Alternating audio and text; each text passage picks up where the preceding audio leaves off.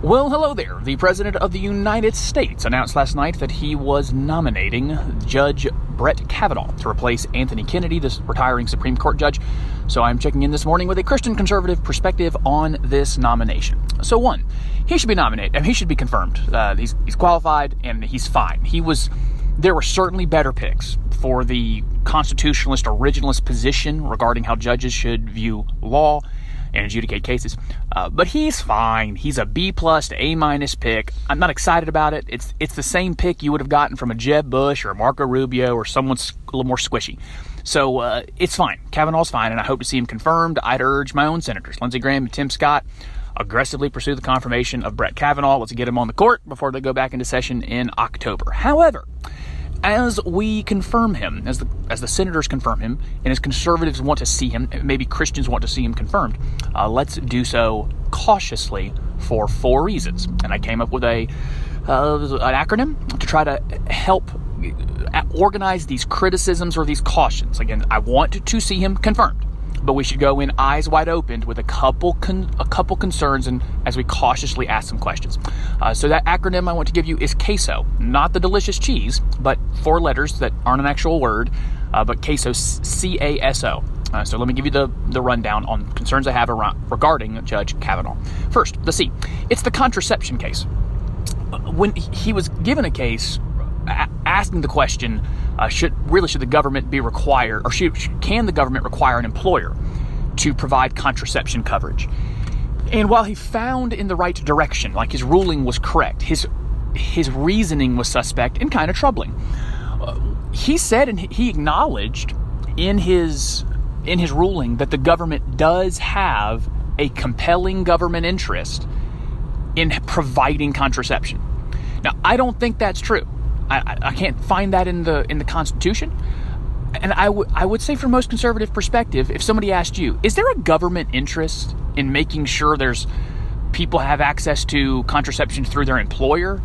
I think most of you would say, well, no, that's not a, a thing an employer should have to do. And so that, that troubles me that Kavanaugh might have a, an eye towards more government power than there should be, especially the federal government. So the contraception case and so what he wrote there, that there's a, a, compelling government interest in providing contraception, that troubles me some. That's the, the C in queso. A is the abortion case. He had before him a case wherein a 16 or 17 year old, I can't quite remember, uh, illegal immigrant girl was in U.S. custody. She had not been remanded to family in the country. She was a minor in the custody of the U.S. government. She was seeking an abortion. She was being denied that abortion by the government like not going to take her, not going to take her to the clinic and make it happen. And so someone sued on her behalf. That case came before Kavanaugh. And again, he, he came down on the right side, but he came down on the right side in a way that concerns me. He had the ability to to determine to even chip away at Roe versus Wade that this young lady situation she's not entitled to under Roe versus Wade a guarantee to access to this abortion. And indeed, another judge on the same case, on the same panel with him, that's what that judge wrote, in his own opinion, so that he kind of chipped away at Roe versus Wade there, that Roe versus Wade doesn't guarantee this access to this girl in her situation. Instead, what Kavanaugh did, did was just say, well, it's not an issue with abortion. It's not an, uh, an issue with access to abortion. It's just her legal status. Her legal status, her legal status doesn't, uh, does not uh, guarantee her the same access. And so I, he came to the right decision? Sure. He didn't come to the right decision in a way that encourages me on how he comes to decisions. Uh, that's. So C is contraception, A, abortion, S is the standing case. Th- this one's just weird to me. He found that there was standing for this atheist guy to sue over the Pledge of Allegiance. So you, in legal in a legal setting, you have to show standing. You have to show damages. I, I'm suing because I have suffered something. This atheist guy just didn't like the Pledge of Allegiance that it says under God. No one was making him stand for it. No one was making him say the Pledge of Allegiance. No one was saying you have to put your hand over your heart. It's just, I don't like the Pledge of Allegiance because it says under God and it offends me. Uh, in my opinion, that guy has no standing. You, you've shown me no damages. You've shown me no, no bad thing has happened to you because of the pledge. But Kavanaugh ruled, yes, you have standing and allowed that to go forward. So that's the S is the standing case. And then in case O, O is the one most troubling to me. It's the Obamacare case.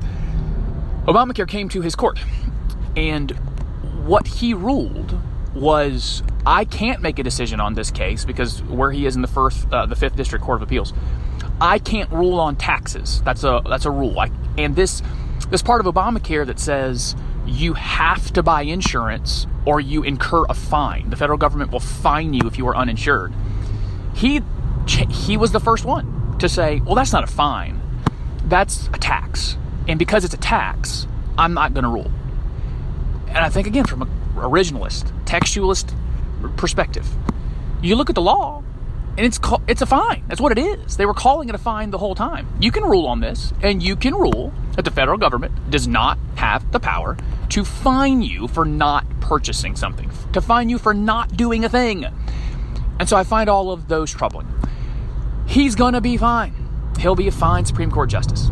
But we should at least go in eyes wide open for some concerns and my concerns uh, come with a non-delicious queso: the contra- the contraception case, the abortion case, the standing case, and the Obamacare case. We'll be talking about uh, this more on my podcast, so get more content, if you will, at CoryTruax.com. You can subscribe here on Anchor if you're listening there, or, or iTunes, Apple Podcasts, SoundCloud.com slash Cory Truax for more. And I hope to see uh, Judge Kavanaugh confirmed before October. Until next time, everybody, peace and love.